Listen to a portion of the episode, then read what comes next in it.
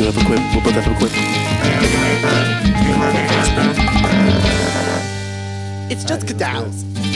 Bit up, bip up. Pope.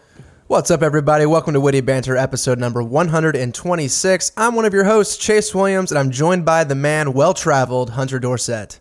Hey, man. I'm sure you're probably competing up f- with me on the traveling sector, right? How many What- states have you been to? Ooh, that's tough. I bet I've been to more than. I bet I've been around half of the U.S. states. All right, so I'm, uh, you've definitely got more states than me. You've traveled to Europe more than I have. I think you're more. I think you're more well traveled, man. okay, well, I'll accept it then. I guess. Yeah, well, I'll take it. Um, no Max Scott today. He's got better shit to do than be on this cool show. So uh, I guess look forward to that next week or something. Whatever you'd want to He's do. probably getting dinked in the stink. Yeah, stink is getting dinky. you know how he does. That's our boy. That's our boy. My butt max. So you are stuck with the original cast and crew of Witty Banter today, and keeping it original. We review beers on this show, and we've got beers to review today. Hunter, what are you drinking, man? So, Chase, I think you're going to be jealous of this one, man. Okay. I'm going back to Lakewood Brewing Company, Oh no, and this is the Goat Man, brutal. which is an, an Imperial India Black Lager. oh shit, So- I am jealous. yeah, it's gonna be pretty fucking good. As always, they do it right. Um, they have all of the specs on the side right there in big bold fucking numbers. Uh, it's Yeah. nine point three percent alcohol by volume, uh, and it's eighty two IBUs. And so it's kind of cool. Uh, on the bottom, it says dry hopped with Simcoe. Chase, what is Simcoe? Do you know that? It's probably just a particular strain of hop. You Okay. know, like it's probably the name of the hop. I don't know what that, um, what the name is, or like what what kind of hop it is. It's And like whenever have- you see. Oh yeah, keep going. Oh no no yeah, it's just whenever like whenever you see like oh with Cascade hops, you most people know that those are like light and citrusy. Oh, I was going to show you on the camera. There's this goat on the top of it. It's a goat, Goat man. man. So I'm looking forward to it, man. I don't. I and don't uh, I it's mean- a goat man. I've heard of. I've heard of. I've heard of black pale ales. I've heard of imperial. Imperial lagers. I've heard of black lagers. I've never heard of an imperial India black lager. I feel like That's what like I'm saying, dude. four different variations of stuff that I've kind of like. I don't know. I don't even know what to think going in. And we can trust that brewery because they were on one of our lists for like the first hundred episodes of having the best beers of The Witty Temptress. Banter. Yeah, dude.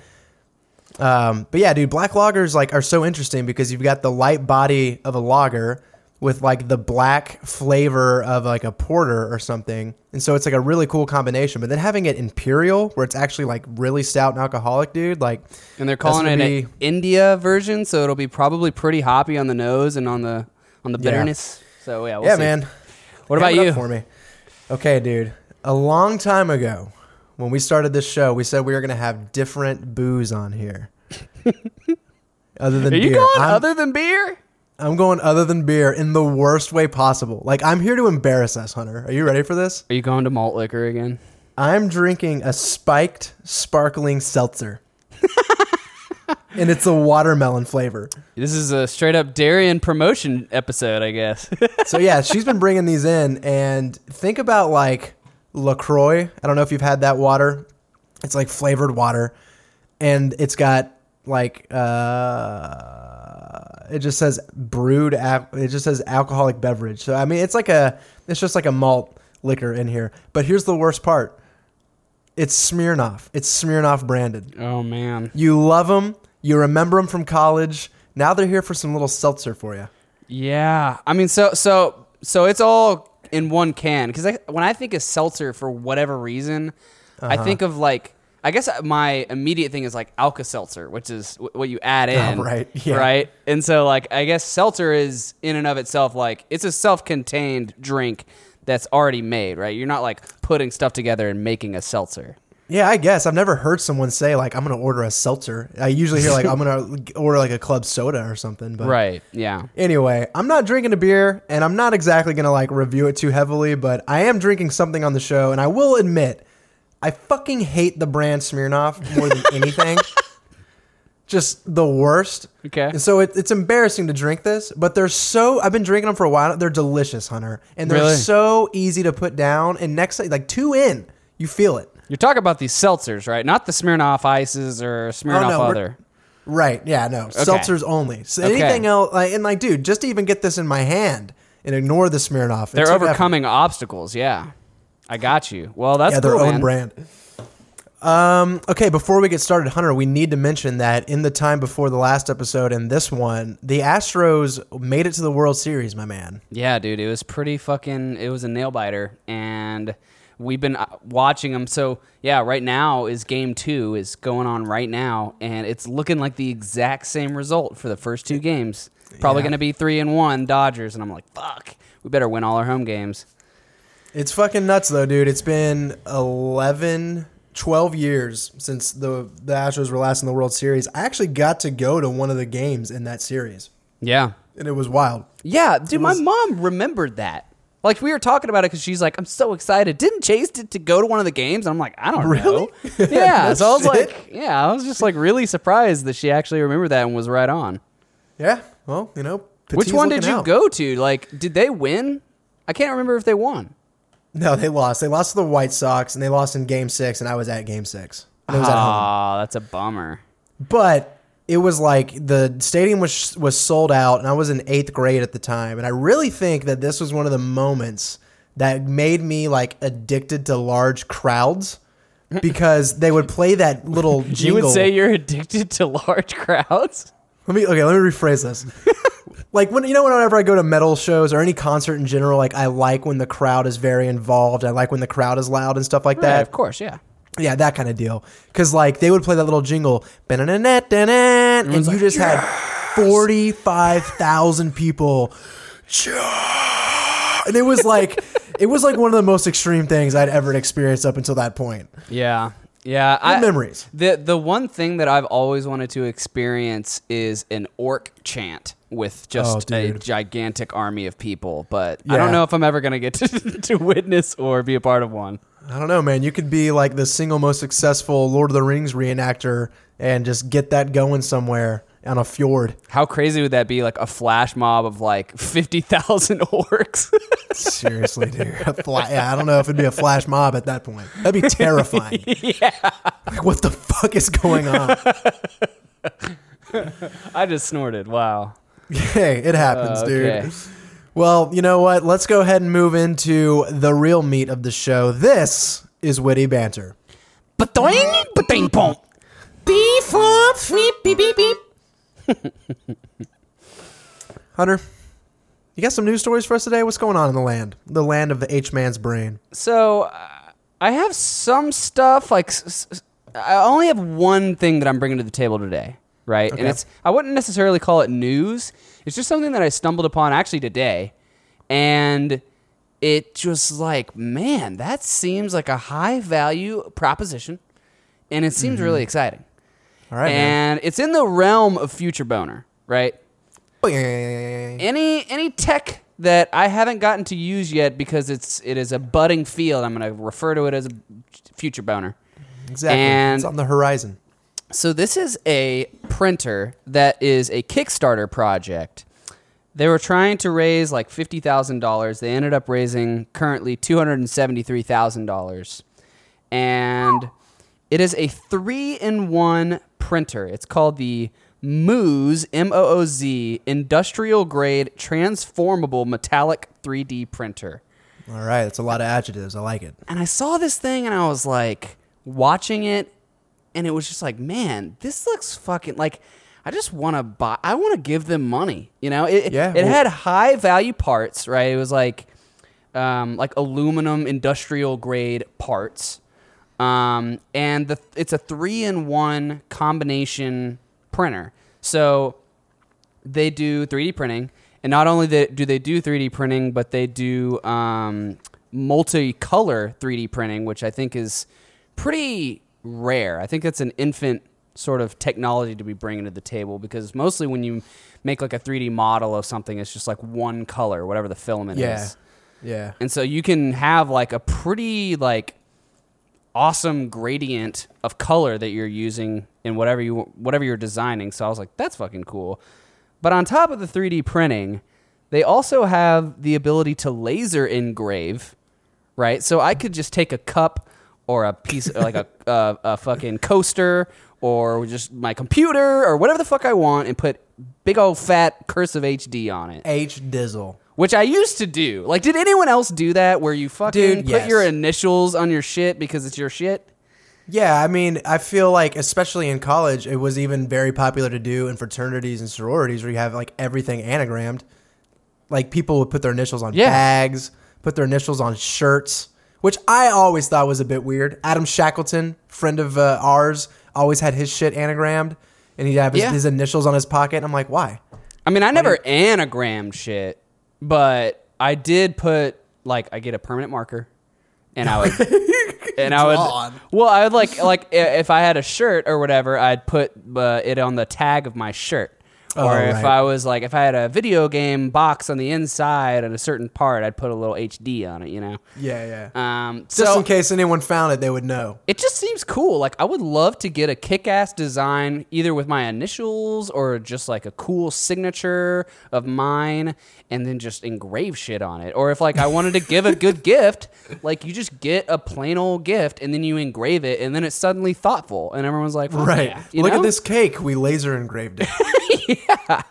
I mean, there will be a small window where people should have access to laser graving and to- technology because it's clearly available right now, but Uh-huh. they still kind of think that it's a valuable, customizable thing. So I might as well take advantage of that. Yeah, and then fucking exploit that window, dude. yeah, and then the third thing is what they call um, it's like CNC carving, and so I didn't really know what that was, but I looked it up, and it's essentially when I look it up, it says CNC machining is a process used in the manufacturing sector that involves the use of computers to control machine tools. Tools that can be controlled in this manner include lathes, mills, ru- routers or routers, and grinders. So you could basically like I don't know, like you could make a little model and like grind it down and like cut out Yeah. little pieces of it and shit and like lathe it and use a drill use it as a drill press and I'm like, dude, this thing is fucking awesome.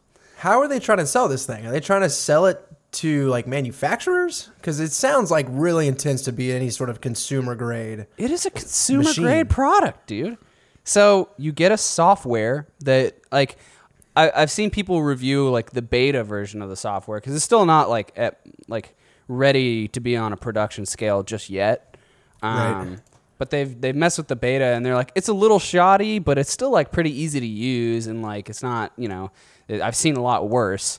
And um, they made it to where it's really easy to kind of set up. Like every all the parts are readily there. Everything's readily labeled. You just kind of like have if you want to use the 3D printing part, you have to use like four screws and you know screw that part on. If you want to use the uh, engraving part, then you would screw that part on or whatever. But it's made to be like a at home device, and and th- here's the kicker, right? I see this and I see them doing crazy shit with it, and I'm like, that's got to be like a thousand bucks. How much? How much would you value that? I mean, it's not huge, right? I'd say it's about the size of like an old, far back computer. You know what I mean? Like a mm-hmm. computer that had a big back, about that size. How how Yeah. much would you think that would cost? With all the things that it does and what it's made out of, yeah, I'd put it in between like probably seven fifty to a thousand bucks. They're starting it out on Kickstarter at like 250. And I'm like, "Damn, dude, like this seems like a this seems i i at the very least like the idea getting me this much capability for 250 bucks with a with not only a technology that's fairly new but making it easy for me to get in like start using and get involved with. I'm like, "Damn, I just want to buy that right now." So what would you what would you do with it though? I mean, like we've already established that we're gonna fucking uh, laser engrave everything. Yeah, I think that that But- would be the most uh, useful thing. I I can also see myself making like some Dragon Ball Z figurines, dude, and like painting them and Oh, shit. yeah. or making some like uh some um, model airplanes and flying that shit around or something. 'Cause, But the like, thing is, is like, how do you like how do you make those? Do you have to go and download the plans and then you just print it out from your machine? I'm like, sure there's like a shitload of open source um like plans and uh, I for honestly haven't- Dragon Ball Z figures. I mean, dude, you would think, right? Like, I mean, it is one of the most popular cartoons ever. right, man. And like, nerds are the ones that are making these machines. I, I and I feel like it's still such like kind of a, a budding field that like people that are creating content like 3D models and stuff, they're not going to be like, I'm going to charge you 30 bucks to get this access to this model figurine. Like, I feel like if I go and Pirate Bay it, like I could probably find some shit, you know? Well, if you're looking for free shit, Pirate Bay is definitely where you should be looking. yeah, I don't know. Like, it sounds like an incredible machine. Uh, I just don't know what I would use it for. Um, I, I feel like they would need to really lay out for me how a consumer in their home is going to get access to things to print. You know, because I'm not an engineer and I, I'm not gonna. I don't work in AutoCAD, so I'm not gonna be able to make my own 3D shit. Um, so it almost feels like there needs to be like a secondary market there Right. for this thing to latch onto. Well, that's the thing though, is is like again, like I haven't done any 3D printing, and I know that at some point I'm gonna have one, right? Like I know that within the next decade, I'm probably gonna own my first 3D printer because the technology is gonna push forward enough, and I think that they will have enough options to be like readily available for just dummies to be able to access it and start doing Right. shit with it. and so I just like would like to get in on the ground level while it's still kind of the ground level and just one understand how it works, understand like common pitfalls in 3D printing and then I don't know, just like get started. And I could imagine myself doing other stuff like I could make a phone case. You know, if I Yeah. really needed to or like you know, I, I don't know. I, I feel like the sky's the limit. If if I just needed a little knickknack, if I wanted a fucking spoon or a fork or some shit, like I can make that. You know? All the spoons are in the dishwasher. I'm not fucking washing that. I'm gonna make one. I saw a guy um, today make this like foot tall um, Rick Sanchez model figurine, and he's like from Rick and Morty, Yeah. and like he's like awesome. yeah, he's like holding a flask and like burping up and shit, and I'm like that's pretty cool, dude. And he like painted it, and I was like that's dope. So Have you? Uh, so this is a quick sidebar. Have you ever been the kind of dude to paint figurines? no, um, it's I've fucking awesome. I've done it's like- one, Yeah. but it was a long time ago. It's great. I used to do them all the time when I was younger, and then I think it was like a year or two ago, uh, we were at the like South by Southwest gaming convention, and they had this setup where you could come and paint a figure for free, and it was very loud, very sweaty, and so we needed like a moment of respite of silence, and it was myself, Darian, uh, Cole, and his girlfriend, and we sat down, and we we get going on these figurines. Next thing you know, it's been like an hour. And no one said Yeah. a word. No one said a word to each other. We've just been fucking in the zone, dude. Yeah. And uh, they came out well. I, I am a big fan of figure painting. I've never. I don't do it often, but fuck, it's awesome. Yeah, and plus, like, dude, I could just totally imagine myself if I had like a, a holiday weekend, right? Yeah. And let's say it's about to be Halloween, and I want to make a kick-ass like Iron Man suit or some shit. I could just Oh, make dude. it part by part and make Yeah. them like interchangeable to where I fucking just plug it in. You know, like That would. That's actually probably the most compelling use yet I've heard. Is being able to make shit like that, dude. That would be sick as hell if your costume every year could be ballin'. Yeah, and and the thing is, is like, again, it'll go back to the accessibility and the innovation that's been provided for like 3D modeling. But if you've had a thing that's like, yo, this is the end product, and you just print out like 30 different pieces and put them together, I'd be like, fuck yeah, dude, I'll do that. You know? yeah, Jesus. exactly. That's the assembly required. Is you just printing it. yeah. So yeah, I don't know. And I wonder if I wonder if it translates into furniture and stuff. I think that's sort of where my mind goes. Is like I'm constantly in a state of wanting to like upgrade my surroundings, and if I could make furniture using a 3D printer in some sort of capacity, or even just things to help organize, like it, it, it sounds sounds great. So that's what I'm saying is like I think that if you had like a like a either a four by four or like a two by two or something, and you used this machine, you'd be able to use it as like with the CNC carving or whatever the shit. Like you could just make a bunch of different parts and plug them into each other and make a chair or whatever. Like I think Yeah. that would be dope. Yeah, man. Well, uh, I we've brought up 3D printing a good bit now on this show, maybe like four or five times. I feel like it's starting to become one of the the future like I don't know our our key our key future indicators. It's we a, should fucking yeah, it's a pillar upon which I'm excited for the future about. yeah. We let's let's keep we'll keep tabs on it. One day I'm gonna get one, man. I gotta I gotta and maybe that thing will be delivered to you. You know. Yeah. And if it was, maybe it's coming through Amazon. And you know what? Maybe you sign up for Amazon's newest service, which would unlock the front door for Amazon carriers. I've got a Yeah. little news story for you, Hunter, from Okay. NPR, and it reads Amazon Key, a new service announced Wednesday, would allow couriers to open the doors of customers who opt in in order to leave a package inside a house or apartment. The service is only available to Amazon Prime members. It requires a smart lock, which can be unlocked remotely, as well as the Amazon Cloud Cam, a new Amazon security camera, also announced on Wednesday.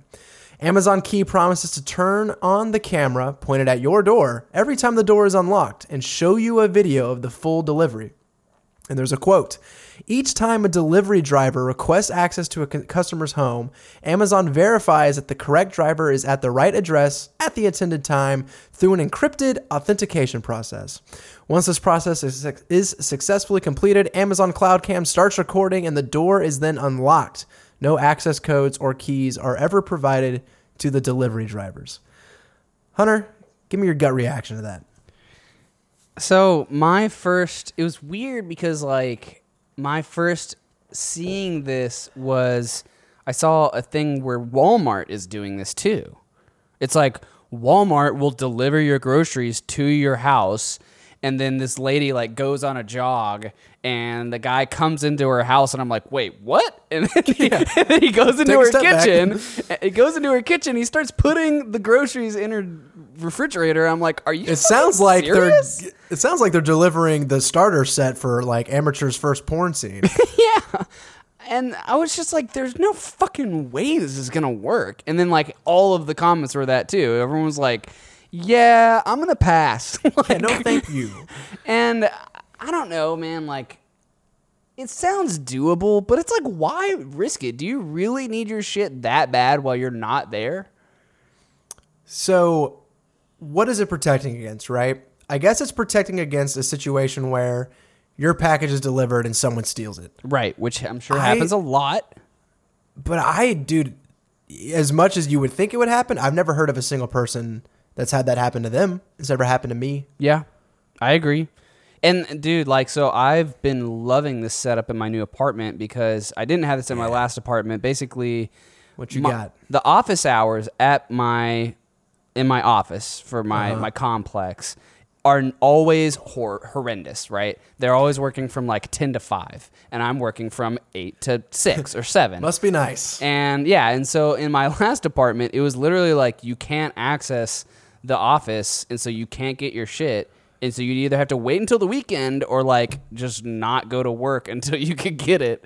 And Yeah. so, um, so that really frustrated me. Now, now they have this thing where like when they have a, a mail center, well, they'll just put all everybody's stuff in this mail room, and then if you have a, a package, it'll like text you a code, and you have that code, and you can go in there and you'll get your stuff, and it's like you know it's video monitored and stuff. So if like somebody were to steal your stuff, they'd be able to like you know see who did it or whatever.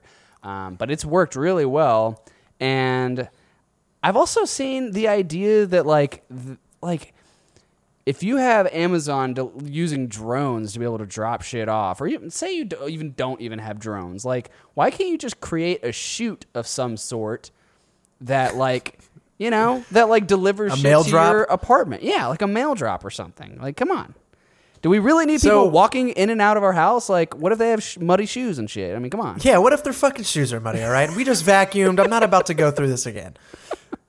When I first heard the headline, I didn't realize all of like the security precautions that they go through, like having uh, someone in Amazon verifying that the driver is at the right spot at the right time, and then after that is when a camera that's pointed at your door starts recording so you can see anything that would go down. It sounds safe enough for me to like I guess be okay with it, which then puts me in the in the situation where I think you're in where it's just I just don't see why this is necessary. You know, unless you're worried about you having your stuff stolen or you don't want to be home when they deliver. That's really it.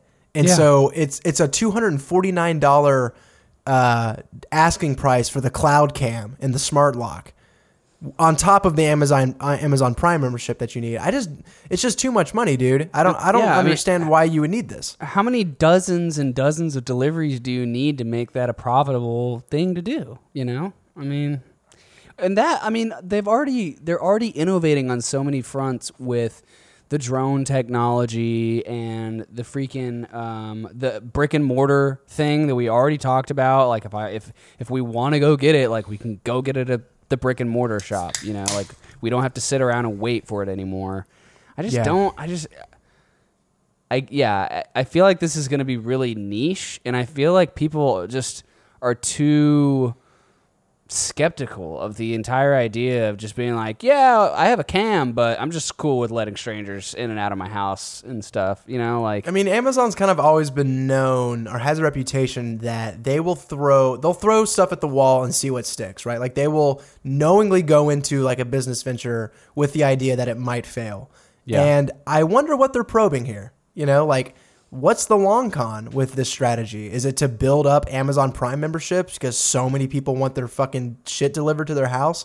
I don't think that's the case, but I just don't have like the foresight to really understand like what maybe the the driving strategy is behind it, you know. But maybe like are they trying to, to to frontier any other technology outside of this in the sense that they've got these cloud cams and these encrypted processes? I don't know.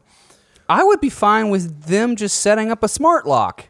You know, just give me the ability to lock my shit when I'm not there, and see if it's locked or not, and just have a cam. Like, like I don't. I guess if you gave me the same thing and I paid a hundred bucks and I got all those security benefits, but I didn't let Amazon inside of my house. I mean, you can then already you buy could that maybe kind of sell me on it, but but I- but they're not the only people because again, like even before, like I heard that Amazon was doing this, but I the me first hearing about this concept was through Walmart because Walmart was Right. delivering groceries, and so I guess there's this. I, I don't know if it's like people just aren't as home as much because maybe they're working more or something. I don't know, but it just seems weird that this is a trend that huge retailers are like, oh yeah, definitely. You know, Oh, that is in the future. Yeah. yeah, it just seems weird. I don't know. The the last bit I will add is just a touch of my own paranoia. I'm getting very skeptical of this whole idea of the Internet of Things and everything needing to be like a smart something, like a fucking smart lamp or a smart drawer, you know, like or a smart a smart uh, temperature gauge. Like everything's got to be have a computer in it now, and I just don't think it's necessary. Eh, But it also the reason why I'm so skeptical of it is it just the security risks of it are immense, dude. Like there's and I've actually been thinking about bringing one of these stories to Witty Banter, but there's these these uh, news items where hackers are able to get into people's house houses through these con- internet connected devices that like one the devices are totally unnecessary in everyday life and two they're made by people who are they're made by companies that are just sort of selling it as a smart device in a way to market it that way and not so much because it's necessary and because of that they haven't really done their homework in the security sense.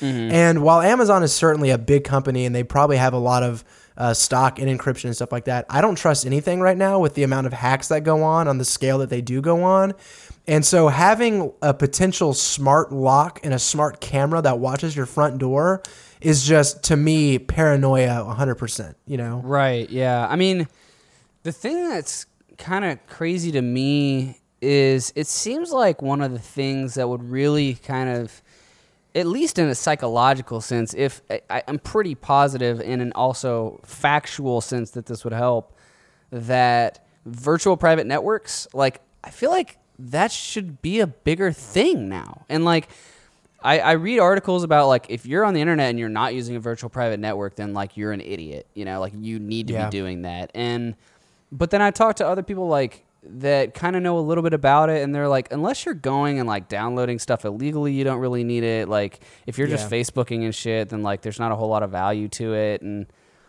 i'm like in between i'm in between like trying to research to get like a really good virtual private network. I don't really see any drawback of doing it.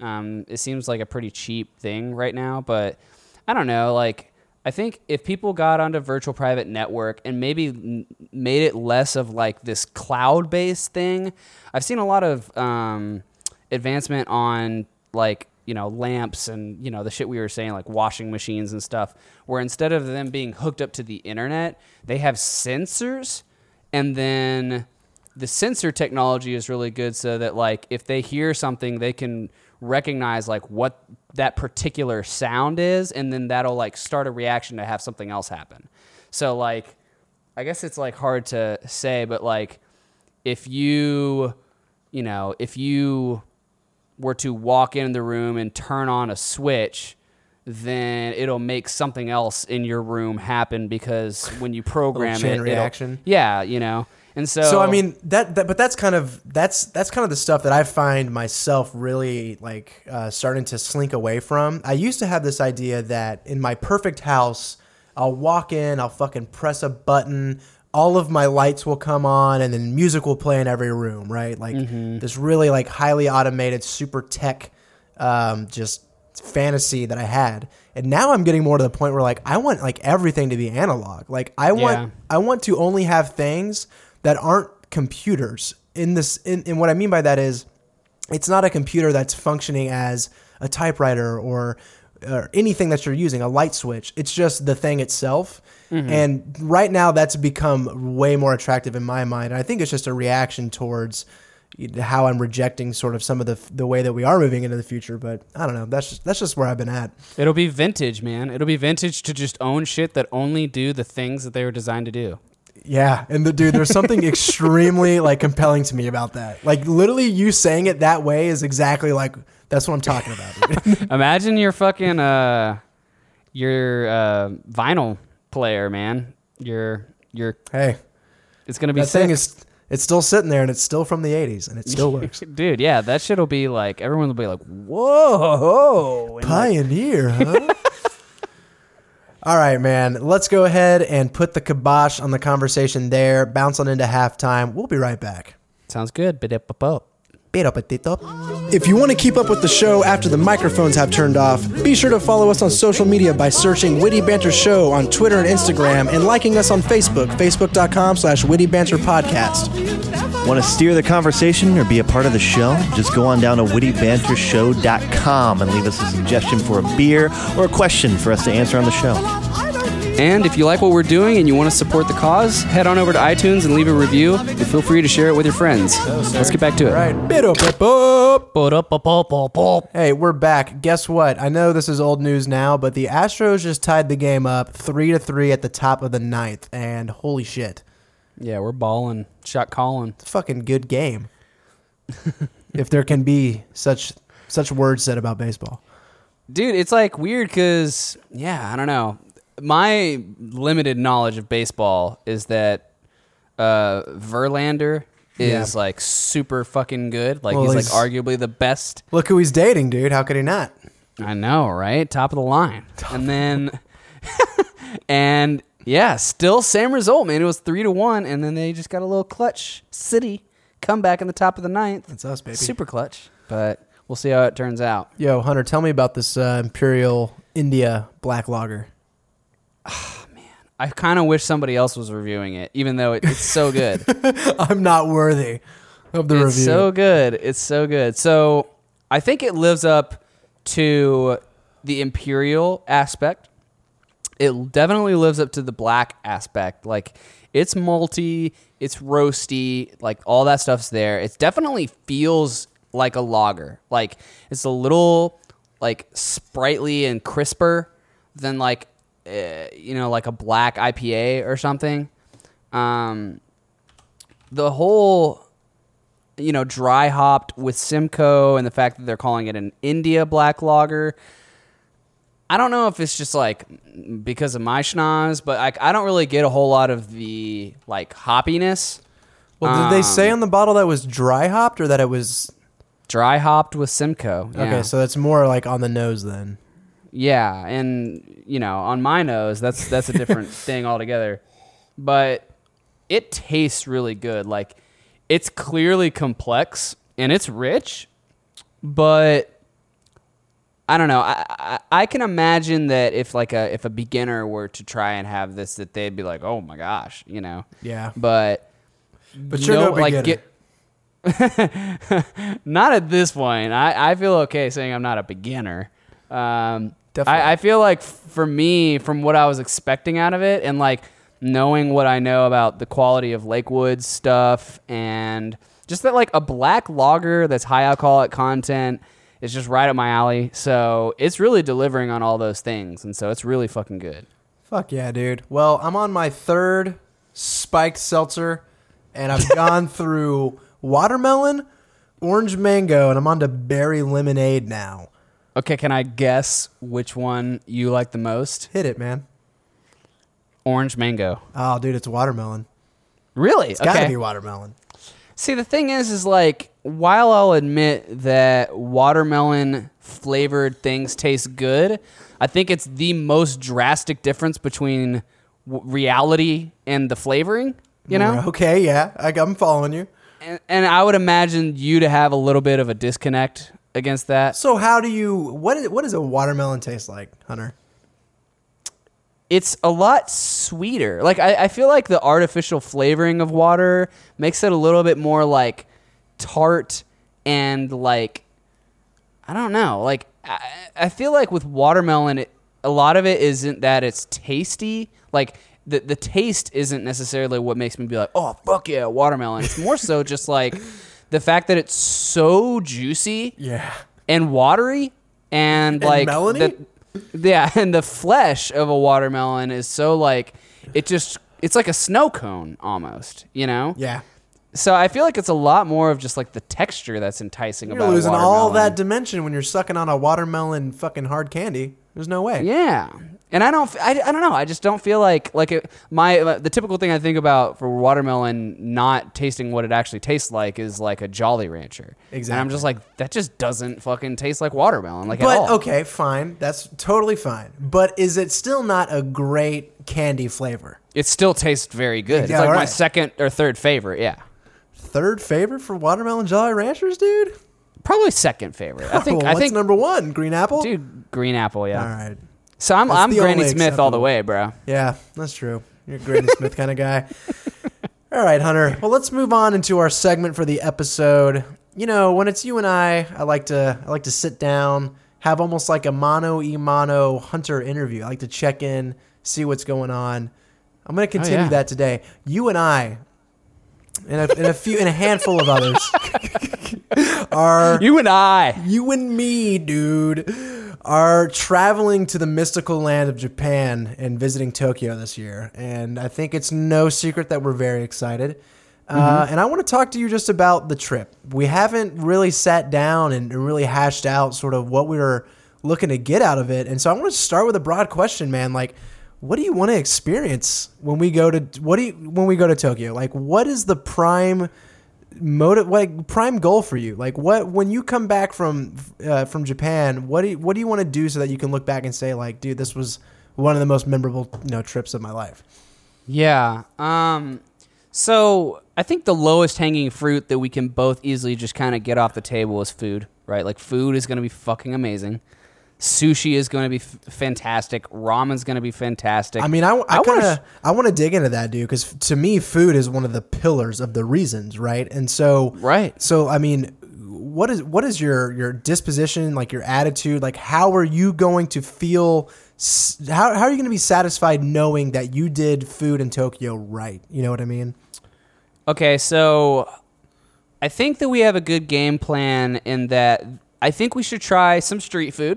Oh yeah I think we should try one or two uh, fine dining experiences. Oh man, I, I totally agree. Like, there's 30 Michelin star sushi restaurants in Tokyo, and very expensive to do one of these things. But honestly, man, like I'm at the point now with where like I value experience so much that I'm totally willing to spend uh, like very uh, just irresponsibly almost to have that Yeah, sort of no. experience. You know, That's what you fucking do, man. Um, so and, and, and honestly, like I'm gonna have to balance it because I know Mandy's like not super into. Uh, she's a little bit of a picky eater, and she's not really even into seafood. But I want to be as exotic as I can be without being one just Grossed out.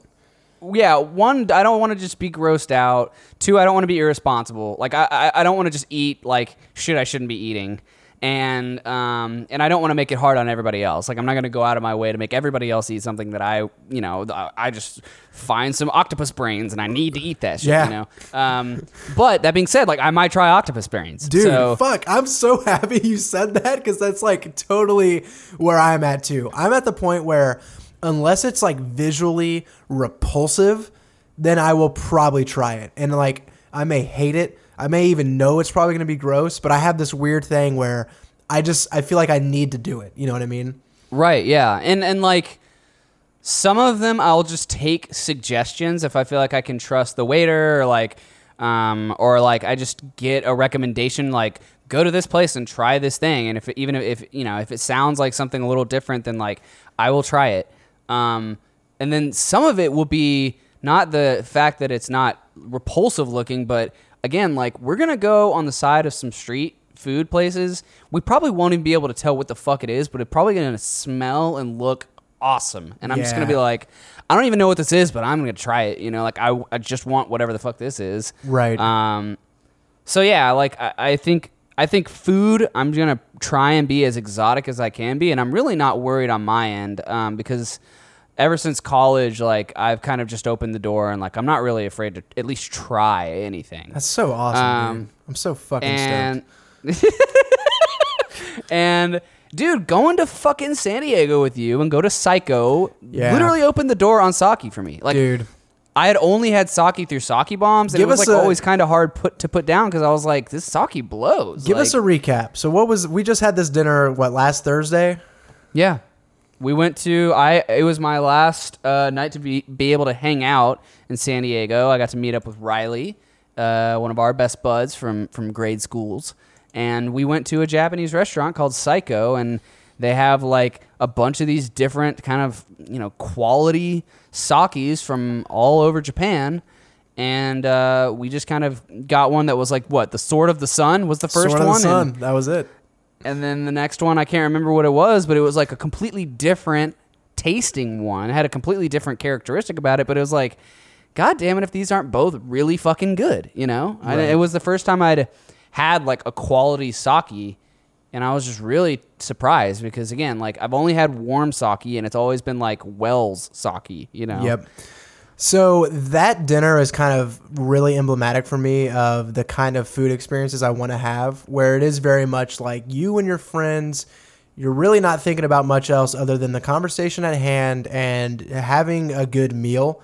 And Yeah. I really just that's why I'm so excited for food in Japan is so we can just replicate that night after night, you know. And I don't know, there there's something it's very romantic, but it's also very true. I find that you only share dinner with those who like you're truly you know like close with like you're really good friends or people who are becoming your really good friends it's almost how you even elevate a friendship right and so Right. i'm excited to do that night after night but i think we're both excited for food but what i mean Yep. outside of food Yeah. what are some other things on the list that like you just gotta you gotta experience or or or things that will mark a successful experience for you Um, you know, I, I think like any typical travel, you want to go and see.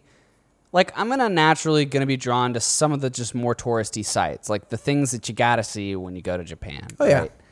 Um, it's like going to new york you gotta go to the empire state building at least once right you know, Yeah. fuck um and th- i actually haven't done it's shitty I, I should but i haven't done enough research to know like what those five or six things or whatever are going to be really i mean um i'm sure that we'll be able to see some stuff when we go to nagano and like kind of look back at like the olympics stuff that's there and like I think that there's a whole like you know snow mountain region there where people will be like snowboarding and skiing where we can hang out and stuff. But I don't know, man. Like I don't have a whole lot of things pegged. I think it's the first time that I'm actively I'm actively planning a trip, but I'm not actively planning the itinerary necessarily. Like Right. I really just kind of want to be open-minded. I want to allow if if somebody has an idea uh, to be influenced to go and do something that maybe I wouldn't do. Um, I, that being said, again, like I haven't done the research that I need to know to really be like I want to do like these three or four things for sure. Um, but I just know that fucking Astros just went up, dude. Oh my Fuck God, yeah, let's fucking go, dude. Sorry, but Jesus. Gotta happen. Um, but yeah, like I, I- I think really more than anything, like I'm just really excited about experiencing Eastern culture, specifically Japan's culture, for the first time. Like I have always had like a little bit of this lingering like uh, tentativeness about the concept of traveling to an Eastern country. Um, I, I don't know why. I've always just been like, I don't really want to go check out China. Like, I don't. I've never really thought about going and like seeing Taiwan or South Korea or anything. I really think that if I went and just did it, that I would fucking like those places. Yeah. you know, like I would get a lot out of it. But Japan, I think, is what I'm hoping it'll be is just the gateway to a healthy, awesome dosage of Eastern culture that um, really just influences me to be more outgoing on things that I'm willing to try and do. It's you know? fucking awesome, dude. Yeah, I mean that's a uh, that's a really great philosophy to have. Like go, going in and knowing that maybe I'm a little I'm a little intimidated by this all, but this might be the way that I accli- acclimate myself to opening up to it. You know, yeah, yeah, yeah. one of the biggest things that I really enjoy about going to any new place is checking out the the museums there. And I'm curious, are you interested at all in, in checking out museums and the the two or three kind of museums I like to to go, like if I'm gonna go to a new place, um, I want to. I usually try to go to like the his like the Natural History Museum or whatever whatever the museum is that's considered like the mecca for that place's artifacts, and that's it's very it's very much like an educational experience where you can literally you can observe the history right in front of your eyes, right? Yeah. Then there's then there's art museums where there's classic art there where uh, the art that you might have studied in a art history course. By the way, it's five to three. Astros, fucking go Astros. Let's fucking go. Um, the art that you might have seen in a textbook is going to be on display, and it's super. Um, sorry, Darian just busted in. She's she's excited We're about all the five to distracted three. and shit. Yeah, she's hyped. Um, excuse me. So then there's there's famous art, and then there's lastly uh, just their own art exhibits where, and I've looked this up. Tokyo has a handful of art museums where it's like modern art that is, and not modern art in the sense of like really abstract and esoteric, but modern art is as in like these are the new world experts, and that's the kind of shit that I like to see at all. Uh, I like to see as well. Um, do you vibe with that at all? So, uh, going to Germany and going to, or not Germany, just going to Western Europe in general, um, I got to go to some pretty monumental, like, I got to go to the Louvre, I got to go to the Albertina, I got to go to like these big fucking awesome, like, world renowned art museums. And the thing is, man, like, I don't remember a lot of shit about them. Yeah, Like, it's been a bit. I, fe- I feel like it's more just the fact that I went there and I have the ticket that says I went there and like I just remember some stuff like very vague stuff. And I I don't know like I am somebody who would love to be more sophisticated in my consumption of visual art but I just I, I- think I can respect it, but it's easy for me to just like once I'm in there for like 30 minutes to compare it to everything else I've seen and be like, oh, that's not that good, or like I don't really see why that's in here, or you know, like I don't know. I, I just have this weird relative thing where like I can't experience it the way I want to. So I'm not gonna be as like all about gung ho going to an art museum. I'm I'm not saying I won't do it. Like I totally would. Um, I'm more gonna be excited about a history experience because like I don't know that much about Japanese history, and I know that it's gonna be fucking rich. Like there's so much shit to learn.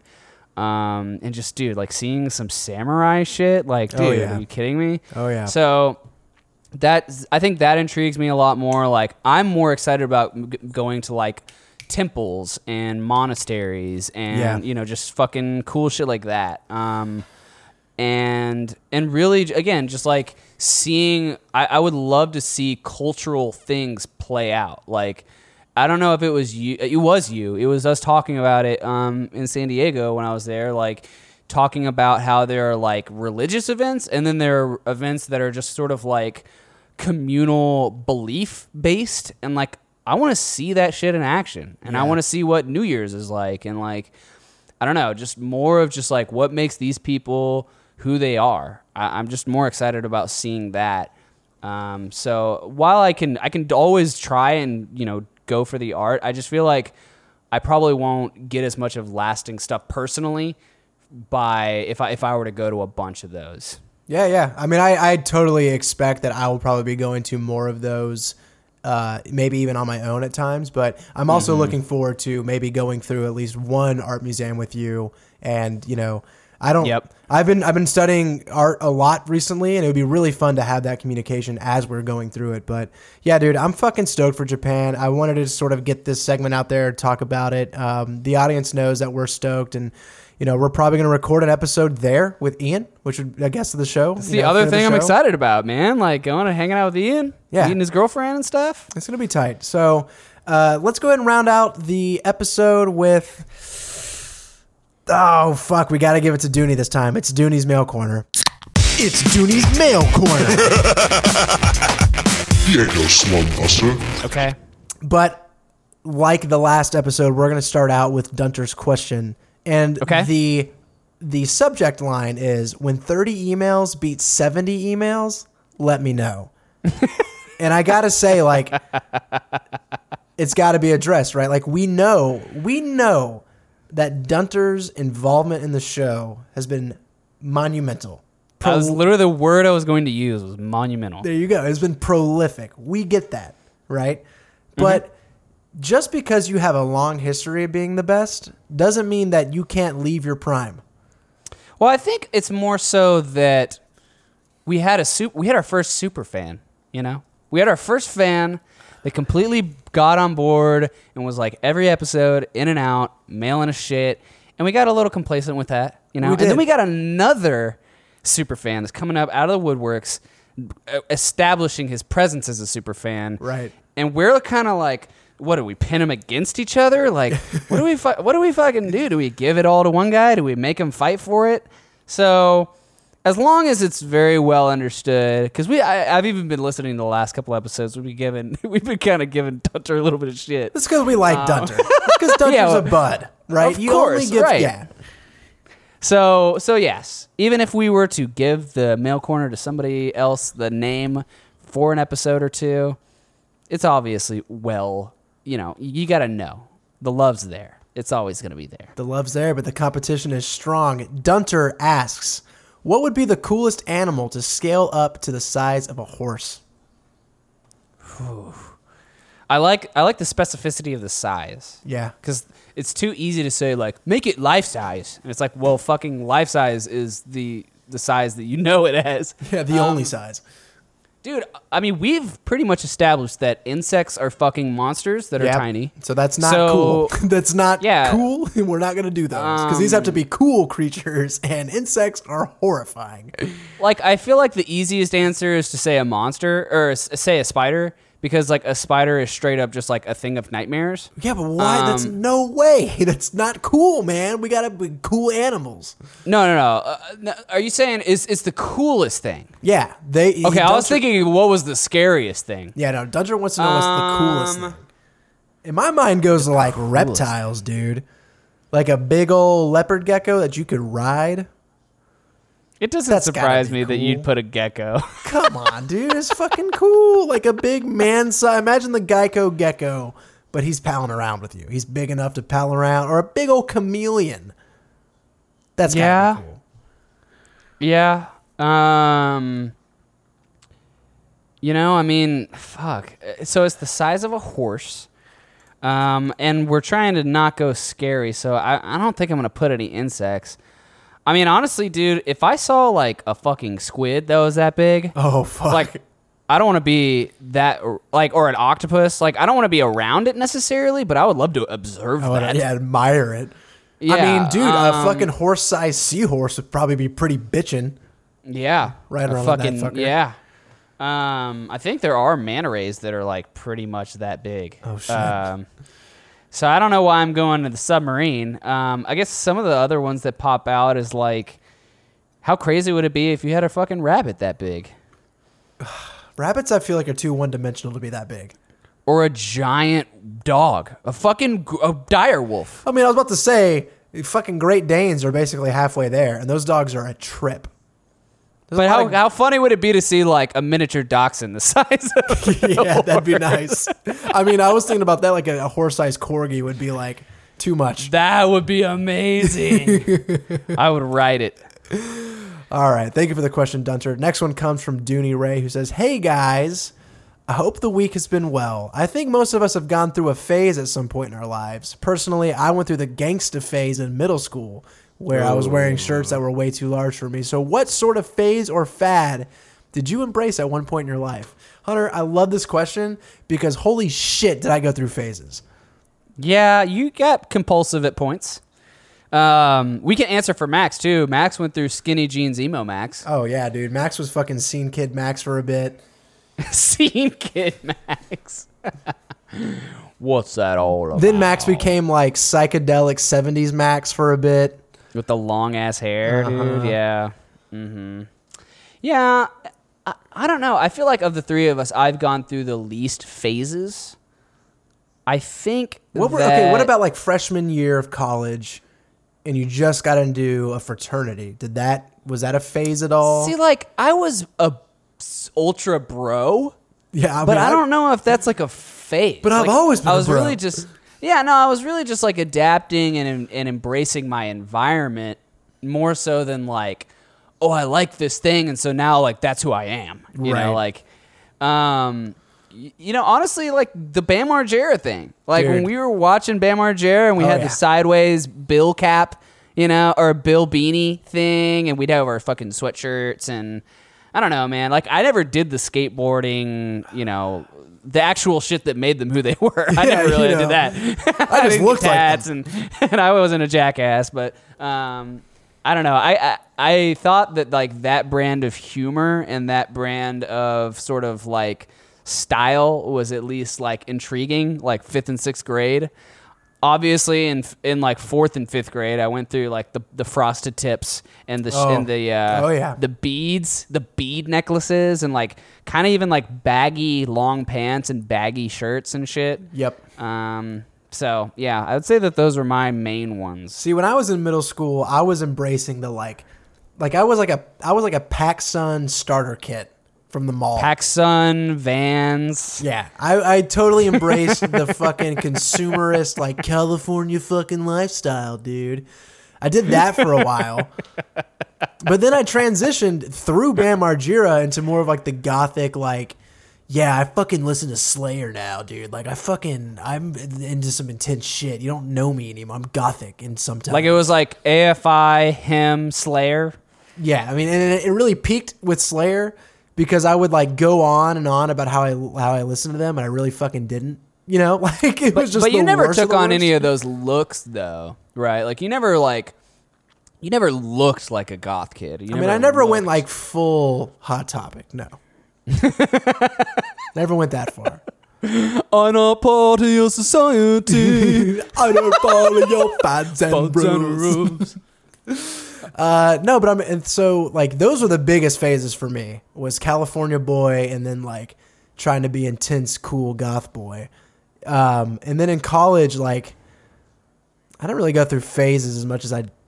Yeah, I think that's the best I got. Tom I'll Reichardt was say- a man of phases too. That- Oh, yeah. that dude was some, through some phases. He was compelled. Um, I I went. I, I I would say you know freshman and sophomore year of college. The way I will uh, put it for my not safe for work purposes is um, I went through inebriation phase. Yeah, drunk boy phase. Uh, a couple of ways. Just trying to be drunk all the time. But uh, so yeah, no, I I think that that probably covers our our polarities. Yep, yep, yep. All right, thank you both for the questions. Yes, sir. Uh, Hunter, final thoughts on the beer. This is fucking excellent, man. It's up there in the, in the top echelon. Hopefully it's a nice nightcap, dude. The fucking Dodgers just scored again. This is Yeah. a crazy goddamn game. Fucking five four. Um, hopefully it's a nice little nightcap to this game after we win. But uh, but yeah, no, uh, it's it's excellent, man. It's again, it's like it's rich and like notably complex, but I think that they still like. I still think they accomplished what they were going for. I still think that it's not overwhelming. I think that the 9.3 alco- al- alcohol by volume is present, but it's not like it's not like syrupy and it's not like overly sweet because of that. So, I mean, I it, it is what the quality that I expected from this brewery. So now they have two dark roasty fucking beers that I'm just like, god damn it, this There you is go. just exactly what I want. the pedigree, dude, it's up there. That's awesome. That's good to hear, man. I'm gonna try to get. I'm gonna try to order that or buy that at some point in time. Um, all right, let's talk about this fucking spiked seltzer for a second. First of all, I understand Smirnoff is a disgusting word to say. I hate it. It leaves a bad taste in my mouth. but I'm just letting you know right now, Witty Banter Nation, if you want a way to drink copious amounts of alcohol without even realizing it, this is the way. How The much alcohol is in that one of those things? 4.5%. So that's more than a Bud Light. Yeah, so I, I basically just took three beers down, and it tasted like water, like flavored water. That's wild, and I'm sure it's a lot healthier too. Yeah, got less of them uh, them carbs in there, huh? Yeah. Uh, so yeah, it tastes great, gets you drunk. Uh, don't be afraid to try it, guys. That's all I got. that's all we yeah. have. All right. Maybe yeah. Hunter, that good. that's episode 126. It's always a pleasure to do a classic sode with just you and I. You and me, you man. and me, baby. I you know, I wish you're still here in San Diego, but hell, maybe you might you might be back soon. Um, I think I might. Yeah. So, that has been Witty Banter. We are a show that posts every Friday, and you can find us on iTunes. Hit subscribe. All of your episodes will show up in the download queue for free. We are also on a variety of other podcast services. If we're not where you're looking, please a- email us and let us know. And that address is wittybantershow at gmail.com. Your questions can also be sent there, and they will be read on the episode, and we will appreciate it for the end of time because it makes the show so much better when you participate. Thank you all for who have ever participated in the banter. We always appreciate it. Yes. Um, yes, sir. You can follow Witty Banter on Twitter. It is at Witty Banter Show. I am on Twitter. I am at Bodacious Chase. You can find Hunter's band's music on SoundCloud or Spotify. Just search for Casual Interference and you will find it. And you will find us in a better mood next week because we know that you enjoyed this episode and we will see you then, guys. Take a good night. Have a knee. Pero pepo. Witty banter.